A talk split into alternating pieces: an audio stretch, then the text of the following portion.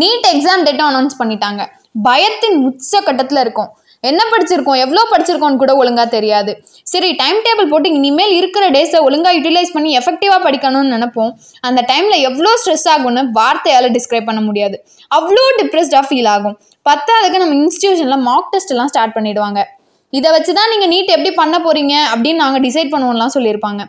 Mark கொஞ்சம் down ஆகுறப்ப அவ்வளோ பயம் வரும். பத்தாவதுக்கு நம்ம அம்மா அப்பா வேற ஸ்ட்ரெஸ் பண்ணுவாங்க. ஒன் இயர் வேஸ்ட் ஆக்க போகிற என் மானெல்லாம் போக போகுது அப்படின்னு புலம்ப ஆரம்பிச்சிருப்பாங்க.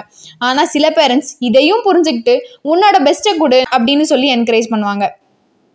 நம்மளே ஏன்டா இந்த ஒன் இயர் எடுத்தோம் அப்படின்னு யோசிக்கிற அளவுக்கு கடுப்பாக இருக்கும். மனசில் உள்ளதை போய் நம்ம ஃப்ரெண்டுகிட்ட புலம்புவோம். மச்சான் என்ன பண்ணுறதுனே தெரிலன்னு ஒழுங்காக பேசக்கூட டைம் கொடுத்துருக்க மாட்டோம். ஒன் இயர் யார்கிட்டையும் ஒழுங்காக பேசியிருக்க மாட்டோம். எந்த ஃபேமிலி ஃபங்க்ஷனுக்கும் போயிருக்க மாட்டோம். டார்க் சர்க்கிள்ஸோட விடிய விடிய படிச்சிருப்போம். நம்மள பல பேர் ஒன் இயர் நல்லா படித்து லாஸ்ட் மொமெண்ட்டில் பதட்டத்தில் படிக்காமல் விட்டுரும். அது இங்கே நிறைய பேர் பண்ணுற தப்பு. லாஸ்ட் மொமெண்ட் வரைக்கும் கூலாக இருங்க. கான்ஃபிடென்ட்டோட படிங்க. நடக்கிறத பார்த்துக்கலாம் நெக்ஸ்ட் நீட் எக்ஸாம்க்கு அப்புறம் என்ன நடக்கும்னு தெரிஞ்சுக்க. ஸ்டேட் டியூன்டு வித் உங்கள் லைஃப்ல இது நடந்திருக்கா? வித் இனியா.